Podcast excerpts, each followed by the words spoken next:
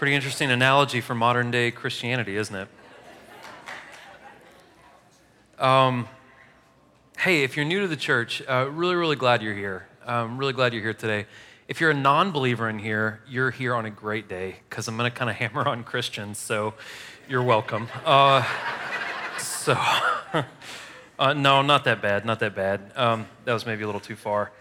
We've been working through the book of James, and before I get into uh, just kind of a recap of, of, of where we are right now, um, I want to give a preface to today's sermon. And I've done this kind of preface before, but if you're new or if you've never heard this, I think it's important that I do this every once in a while. Um, my goal and, and my calling from God, and I don't mean that arrogantly or condescendingly or anything like that, my calling is to be a shepherd. And um, my calling is not to be your buddy, uh, it's not to be even nice to you all the time. That's, that's not what my calling is. My calling is to present the truth to you, biblical truth, in the hopes that I can lead you into a life of truth, a life of holiness, a life of looking more like Jesus uh, every single day that we live, okay? In doing that, sometimes there's very offensive things that come up in the Bible because there's a lot of man made religion and theology that the Bible doesn't agree with. And so I feel like sometimes I have an advantage over some of you uh, because I wasn't raised in church. So I didn't have a bunch of bad theology, I didn't have any theology really pumped into me, right? And so by the time I got into my 20s, when I became a Christian, uh, uh, I heard some pretty good theology. And so today, uh, we're going to talk about some stuff that, that is probably going to go against.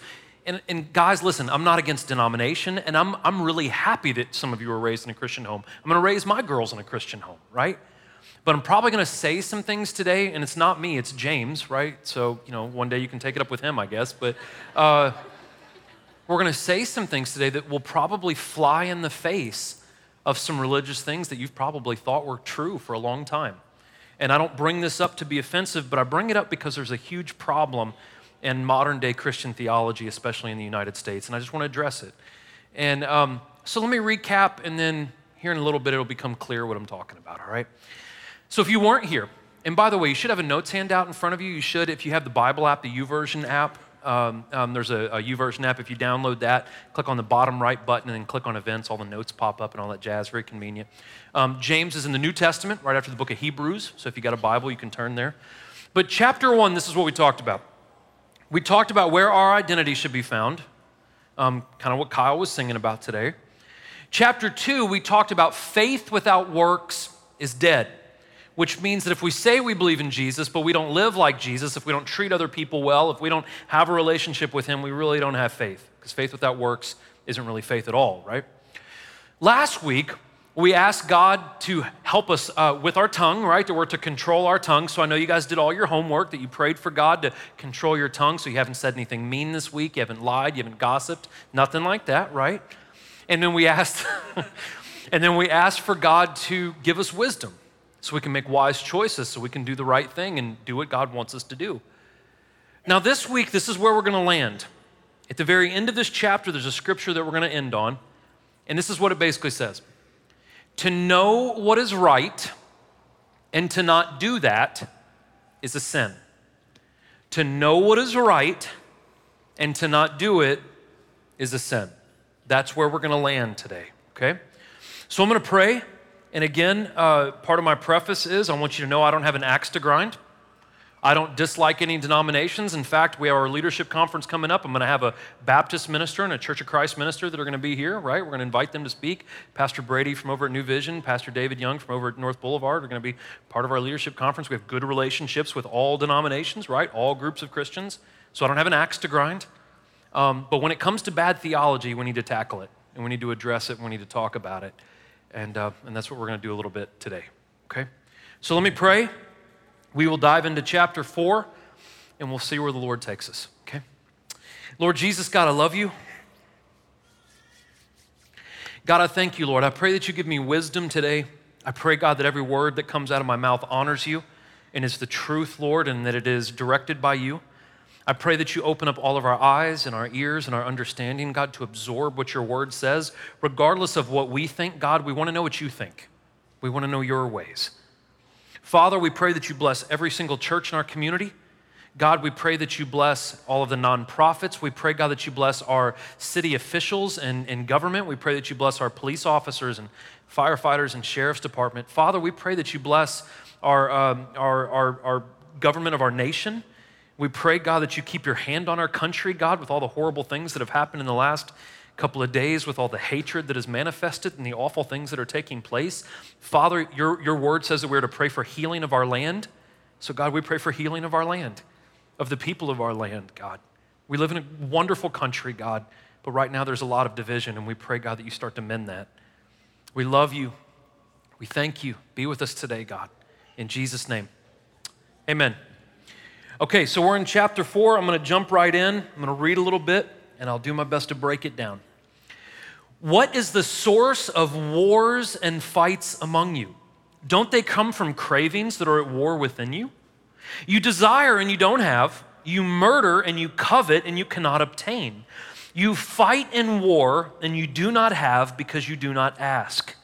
You ask and don't receive because you ask with wrong motives so that you may spend it on your own evil desires. Now, what James is starting off with is he's talking about combativeness or wars, not between believers and unbelievers, but amongst believers. And he says that these struggles that happen amongst believers, they're rooted in the cravings within us. And the word cravings there is where we get the word hedonism, which I believe is the dominant philosophy of our culture right now. The philosophy of hedonism basically says that life is about satisfying self. Well, Corey, that's extreme. Our word of the year two years ago was selfie, right? So we are a society that is hedonistic. We are about satisfying self. Now, what's interesting about that is Jesus point blank addressed this. He said, if you pursue your selfish desires, it's going to choke you. Jesus said that in Luke chapter 8. It's going to kill you if you are only worried about self. Now, here's the problem this desire is in every single one of us. All of our pre Christian selves are constantly combating with our Christian selves for domination, right? Pre Christian Corey is always waging a war against Christian Corey. The old self is trying to come back. And here's the thing about evil influence until we die or until Jesus comes back, we're never going to be free of the spiritual battle that is taking place right now. We're always going to be warring against an evil influence. But through God's grace, our evil influence will not get dominion over us, it will not dominate us. So, Paul uses this analogy a lot in the New Testament that we're running a race, right? That this life is a race and that we're to run it at a pace to where we feel like we want to win this race. And if we're going to run this race, if we're going to cross the finish line, we must be constantly, not once a week, not once a lifetime, not every once in a while, we need to be constantly dependent on God's help. We need to be constantly reliant on him, on him because the world is going nuts, guys. And our problem though, all of us, is this is we tend to look in the wrong places. We're all looking for peace, we're looking for love, we're looking for contentment, but it, soon, it seems to elude a lot of us because we're looking at these things with selfish desires, with murder, with envy, and with greed. And a lot of you right now are saying, Corey, I've never killed anyone. No, murder in this passage is not referring to literal killing someone. James is saying that when you and I don't get what we want, we hate people, and when we hate people, Jesus says that's the equivalent of murder. So we have murdered people in our hearts. Here's the other side of that, though. If we have hatred and jealousy produced by greed and worldliness, that can potentially lead us to actual murder. I had the privilege a couple of, uh, I guess it was last year, Roland Colson, who comes to this church, a great man of God, he was the, uh, uh, the warden at Riverbend Maximum Security Prison. That's where they shot the Green Mile. He was the warden there, right? And so I had the honor last year to go to Riverbend, take a tour, meet the new warden, and then I went to death row and I got to sit there and talk and hang out with death row inmates. Nothing like what you'd expect. Most of these men you would have over to your house for dinner, you'd let them hang out with your family. They're, they're not like scary men at all to be around. The majority of those men, I'd say nine out of 10 of them, are men that were pretty decent people, but in one moment of their life, they let their anger or their hatred get the best of them, and they made a really, really terrible decision. And none of them thought they would end up on death row at Riverbend Maximum Security Prison. But listen, guys, none of us are exempt from this. If we are not repentant of our sin, if, we, if our sin goes unchecked, there is no telling what depths we can sink to if we don't get control of those things. And we may never literally kill anyone, but if we hate people, we've done something just as bad in God's eyes. So we need to have this in check. And so, this peace and this contentment and this love and this security that seems to elude a lot of us, the reason why it eludes us is because we never ask God for it. Either we've never asked God for it or we've asked Him with selfish, improper motives. So, how do we respond, right? Like, how do we ask God for things? How do we petition God for things? So many of you come up to me and you say, Corey, God never answers my prayers. Well, I'm not God, so I can't tell you exactly why He doesn't answer all your prayers, but I think this gives us a little bit of a snapshot. Whenever we pray, first and foremost, we are to seek God's will. God, what is your will in this situation? Because Jesus said, Let your will be done, God, and we're supposed to do that as well. What is your will? We must also be living righteously. We must be living the way Jesus wants us to live. And if we're not living righteously, our prayers better be repentant. We need to be asking God to forgive us of our sin and our rebellion. Here's the thing we can't expect God to answer our prayers if our motives are selfish and if His will is not being sought after. God will not answer those prayers. So, the reason why a lot of our prayers aren't answered is because we're asking with improper motives. So, some of you in this room, a lot of you in this room, have had loved ones that have passed away, right? Actually, I'm to go to the hospital after this service. I got to go see someone. 16 year old kid that's in the hospital at Vanderbilt. And so, there's a lot of times in times when we're praying for healing that God doesn't do exactly what we want God to do. So, do we believe in healing? Yes. God's still the great physician. I still pray. I prayed for a woman with breast cancer last night here, and I pray with all of my belief and all of my passion that God is going to heal her. But sometimes God does not do what I want him to do. So we must pray that his will be done. God, whatever your will is in this woman's life, let that be done. And we must trust, regardless of what happens, that God knows better than us. If you're in here and you're not a Christian, you can ask any Christian in this room this. One of the hardest lessons to learn as a Christian is this that God's plans aren't always the same as ours. Sometimes they're different, right? And we don't always understand that. Okay? So far, so good. And then James calls us adulteresses. Here we go. Adulteresses, don't you know that friendship with the world is hostility towards God? So whoever wants to be the world's friend becomes God's enemy. Or do you think it's without reason that the scripture says that the spirit who lives in us yearns jealously? But he gives greater grace. Therefore, God says, God resists the proud but gives grace to the humble. So James kind of shows his frustration a little bit, right? Calls us adulteresses. He's not talking about marital infidelity. That's not what he's referring to. He's referring to the fact that Christians are to be married to God, but we've cheated on God with a lot of things in the world, right? That's what he's talking about. So, what does world mean? If you come to church, we say worldly and we don't want to be a part of the world, things like that. World is not planet Earth, right? You don't really have any choice in that matter. World isn't the people of Earth, world is the system. It's the system of values held by people that don't honor God. And the world is a society that is severed from God and pursuing its own wants and agendas. That is the world that we are to not be a part of. And so, what James is saying is, he's saying we cannot walk two directions simultaneously. If we have friendship with the system of the world, then we have hostility towards God and his system. And this seems to be a point that modern day American Christianity has not quite embraced. Here's what a lot of people say to me Corey, I'm saved. God has saved me. Well, if we've been touched by God, we're not going to remain the same. Our system paradigm shifts when we are saved by God because a relationship with God changes us. And if we haven't been changed, we're probably not saved.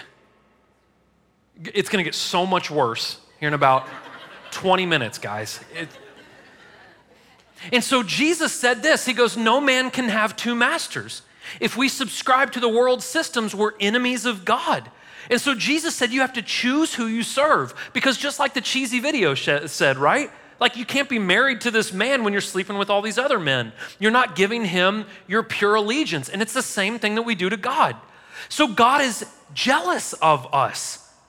When the church was really small, about 75 people, I remember a woman raised her hand. I was teaching this. She raised her hand. She goes, I don't think God's jealous. And I was like, Well, I don't think this is a classroom. And I probably shouldn't have said that, right? That was rude. but I, but I had to explain to her what jealous in this context meant. What jealous in this context meant was that if you're married and your wife prefers to talk to another man more than you, that should bother you. That should be something that upsets you. And that's how God feels about us. He wants our undivided attention. And so when we're dabbling in things that He doesn't like, He gets jealous of that. So, what should we do as Christians? This yellow part right here, a very Christian thing to write, but let me explain it. And these are important words. They're very Christian words, but very important words. Justification means that Jesus Christ has died for our sins and has stood in our place, right? He has justified us, represented us, okay? If we have been justified, justification beckons sanctification, which means once we acknowledge that Jesus has died for our sins, we are called to live a separated life for Him, that we are to be set apart for God's purpose. That's sanctification.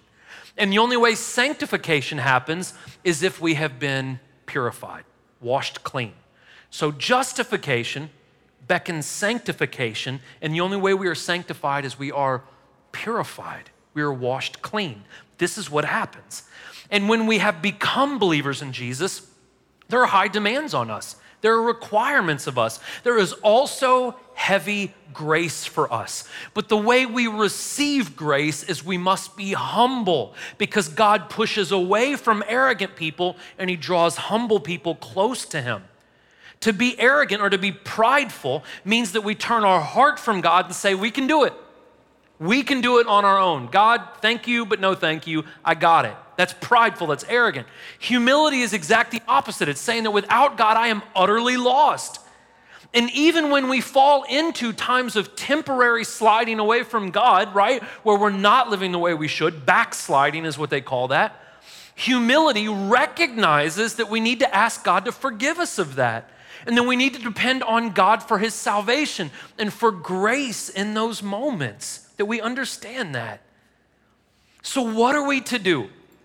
Here's what we're not to do until Jesus comes back or we die and go meet him, right? We're not to live lives that are dominated by materialism.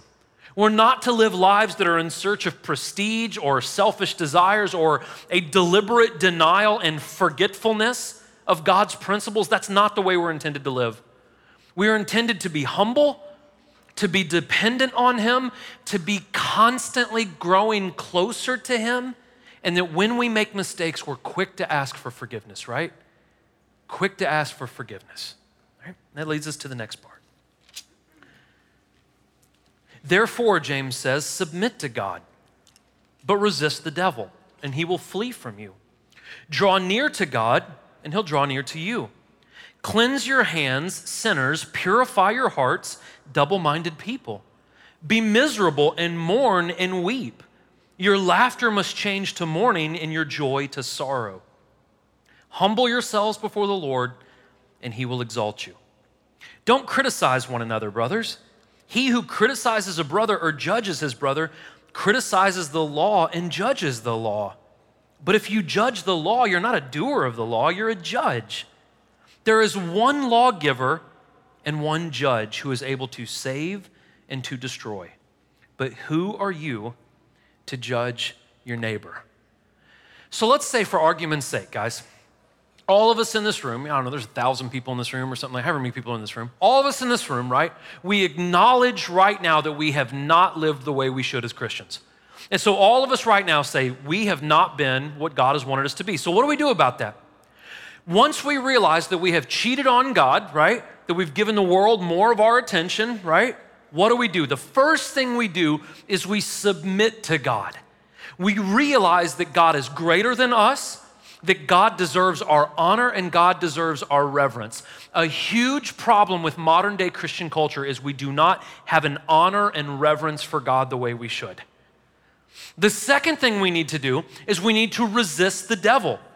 This means that we stand firm on our beliefs. This means that we refuse to give in to the impulse of sin.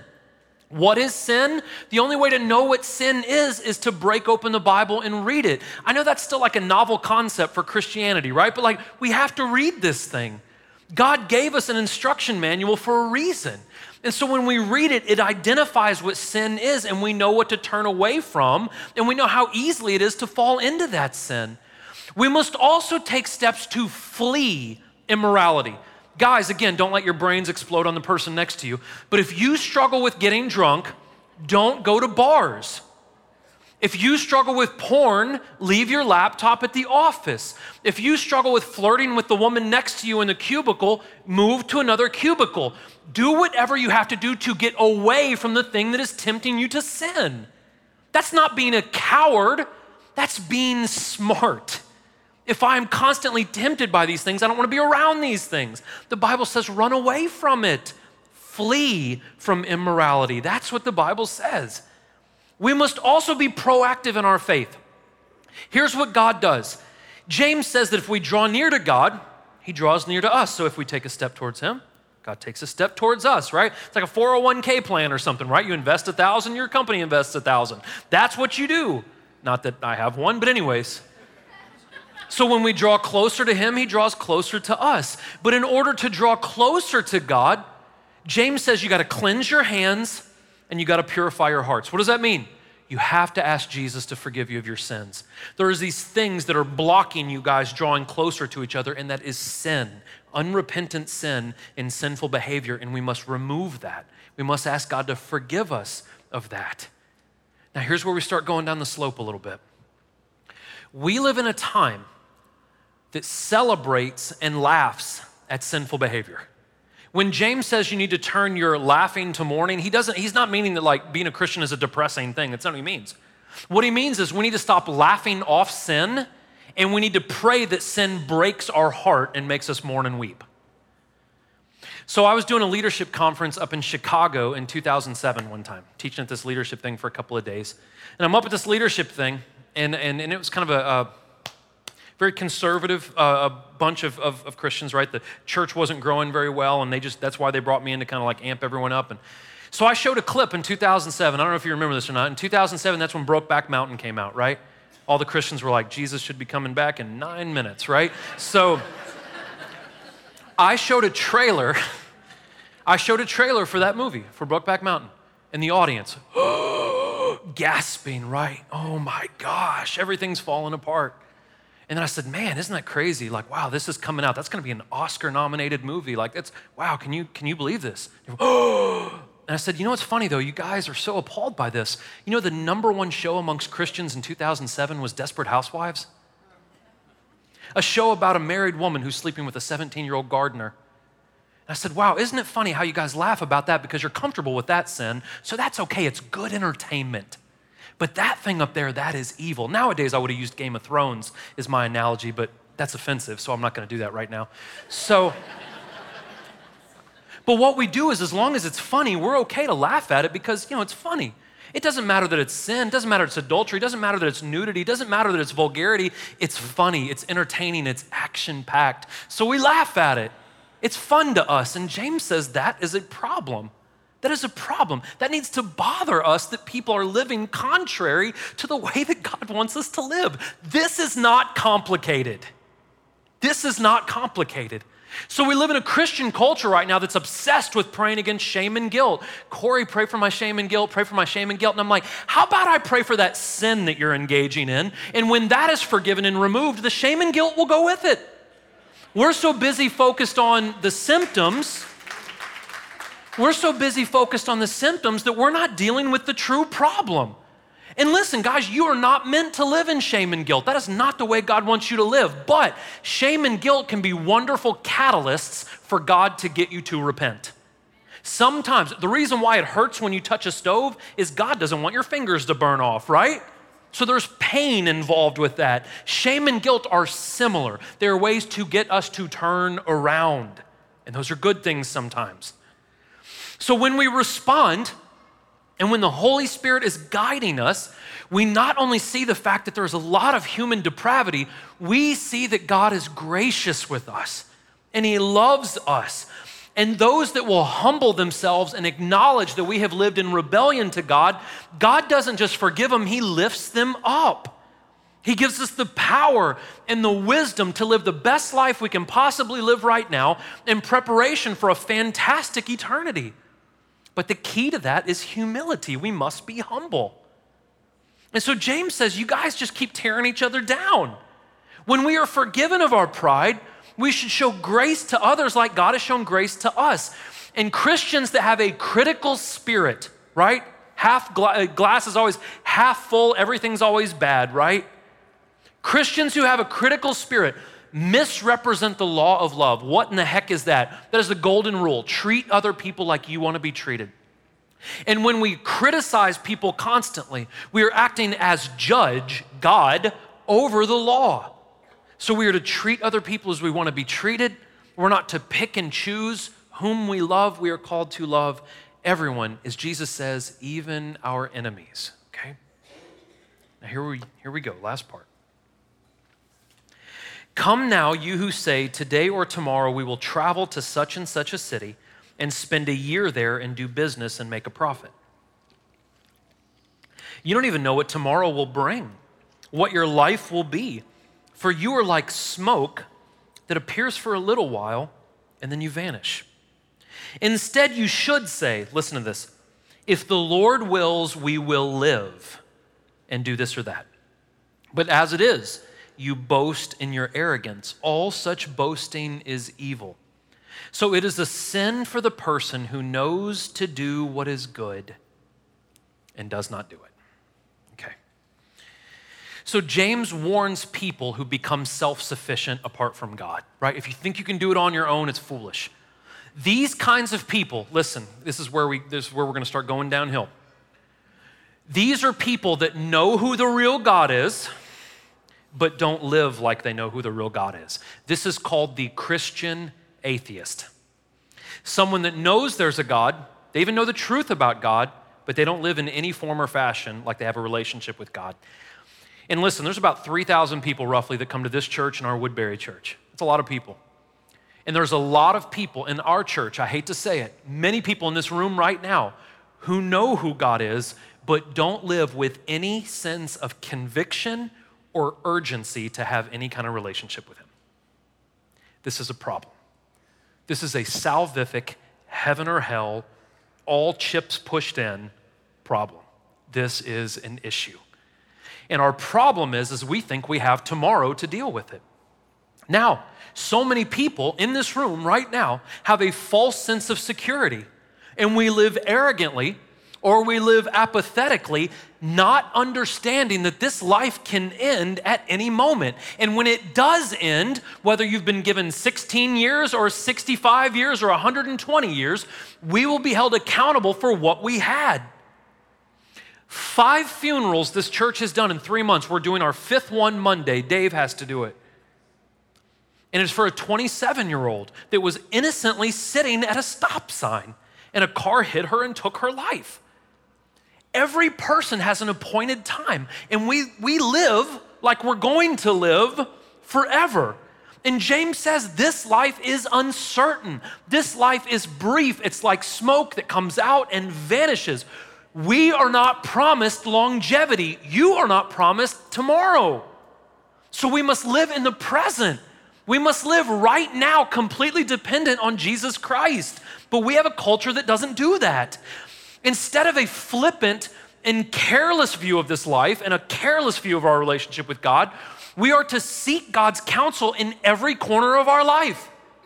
God, where do you want me to work? God, who do you want me to marry? God, where do you want me to live? God, where do you want me to go to church? What do you want, God? I want to be in your will. So we must be connected to Christ through prayer and through study so we can build our plans around His plans, not ask Him to build His plans around ours. That is the pinnacle and the climax of human arrogance. Hey, God, I'm doing this. Will you jump on board? How dare we? And we do it all the time. We make our plans and then we say, hey, God, can you stamp this? Okay, good. Not asking what He wants to do, not asking what He wants for us. And so, The conclusion of this chapter is James looks at them and he says, It's a sin. You know what's right. You know what's right, and to know what's right and to not do what is right is wrong. That is wrong. This is called the sin of omission. The sin of commission means that you know to do something and, and, you blatantly do something wrong, right? I should not steal, but I'm stealing. That's the sin of commission. The sin of omission is I know I'm supposed to do something, but I'm blatantly not doing it. And here's the thing we are held accountable not just for knowing the truth, but for doing the truth. And we have created a Christian culture where we say, I know Jesus, that's fantastic. Are you living it? Are you doing it? So let's go there, guys. Let's go down this road. To be a Christian is not just in word. Well, Corey, I know I'm saved, right? I use this analogy all the time. You guys are probably so sick of it. Corey, I know I'm saved. I'm addicted to this. I do this. I treat people awful. I lie, steal, cheat, all these things, but I know I'm saved. You do?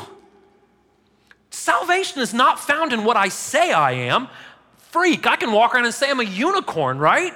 But until I have hooves and a big thing coming out of my head, I'm a human being. I can say it all day long, but that doesn't make it so.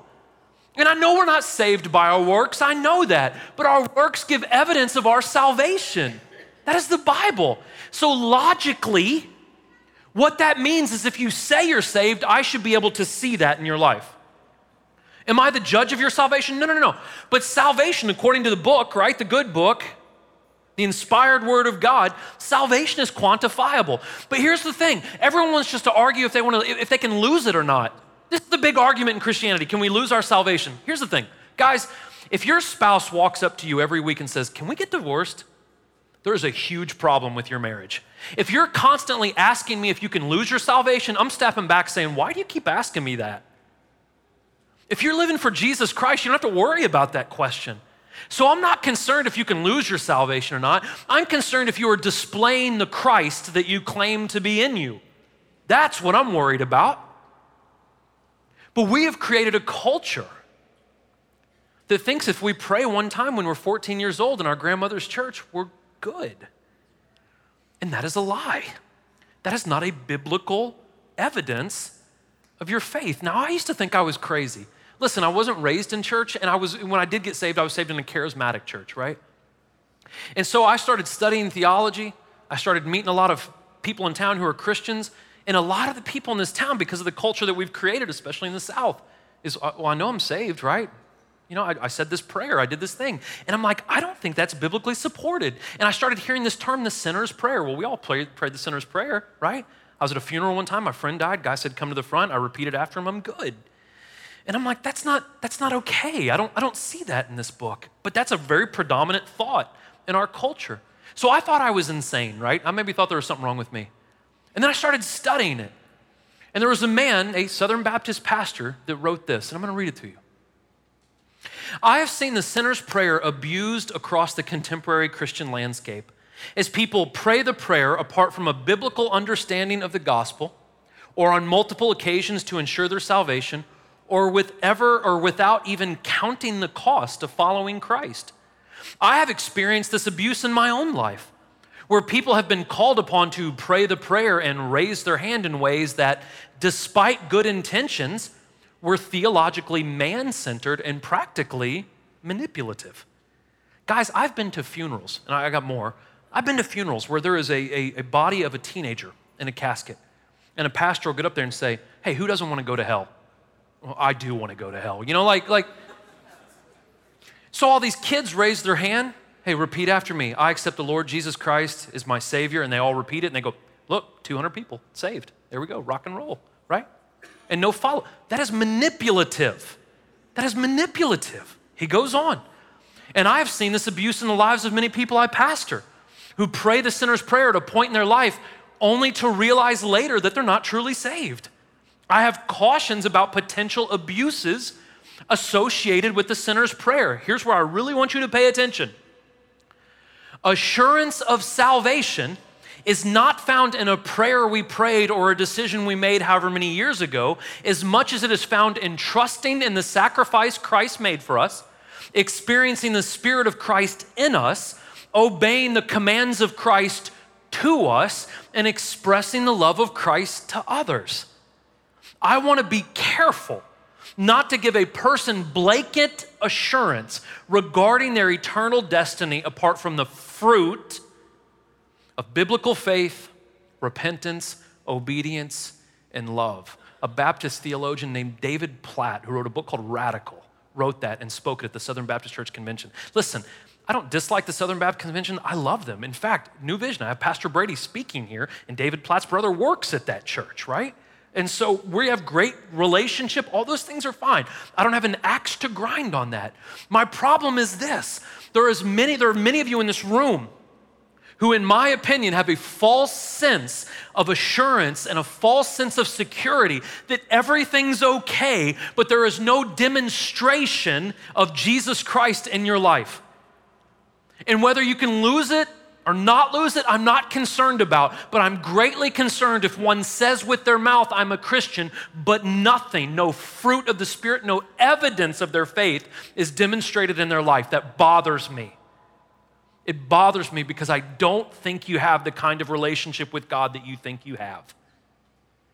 So I leave you with this. Do I have all the answers? No. But I leave you with this.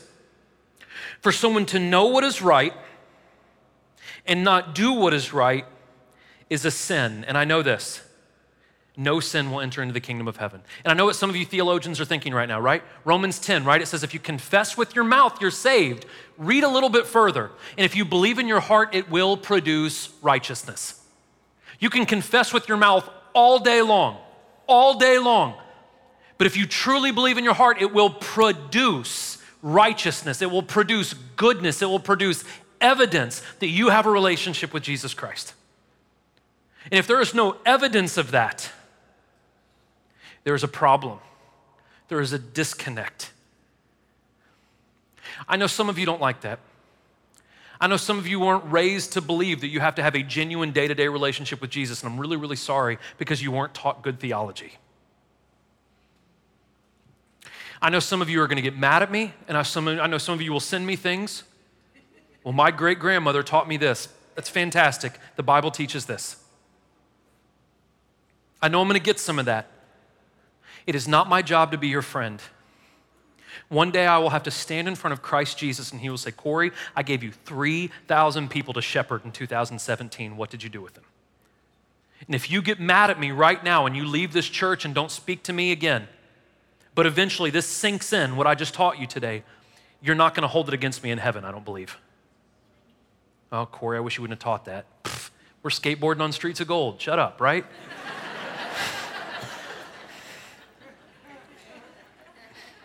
Except in heaven, you say, be quiet.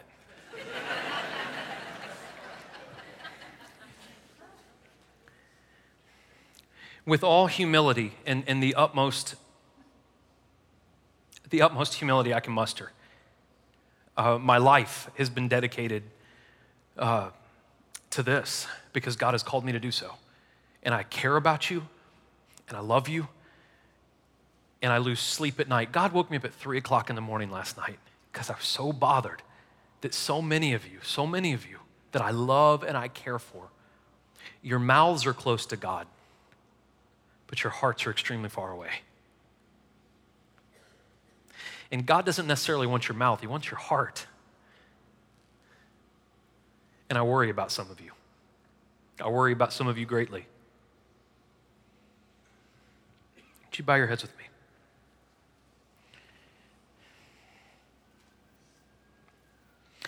Here's the beauty, guys. As your heads are bowed and your eyes are closed, here's, here's the beauty of all this.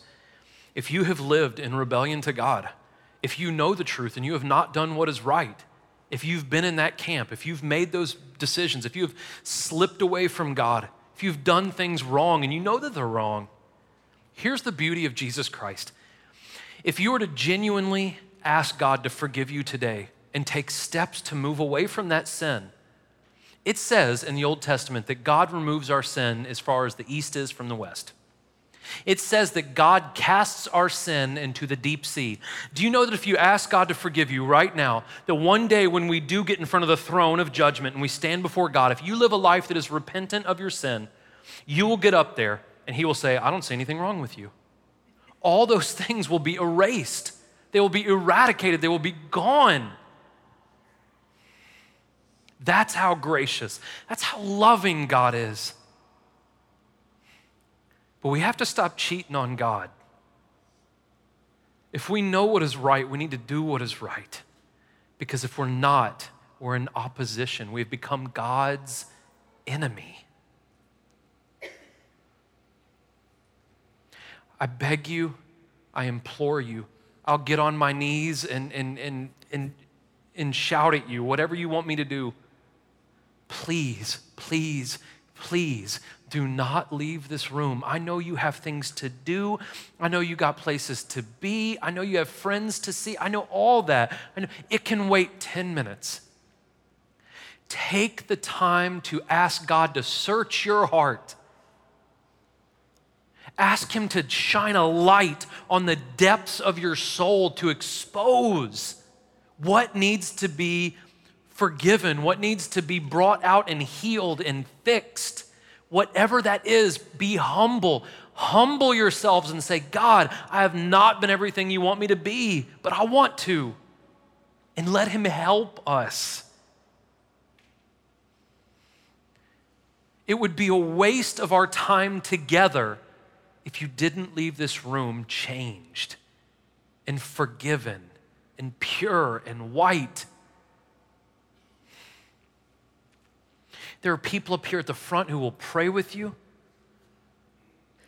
There's communion all the way around you to where we can get that juice and we can get that bread and we can remember that Jesus Christ died for us even while we were sinners. That he died for our sins, that he loves us. Please do not leave this place. Please do not leave this place with a careless faith, with a flippant faith.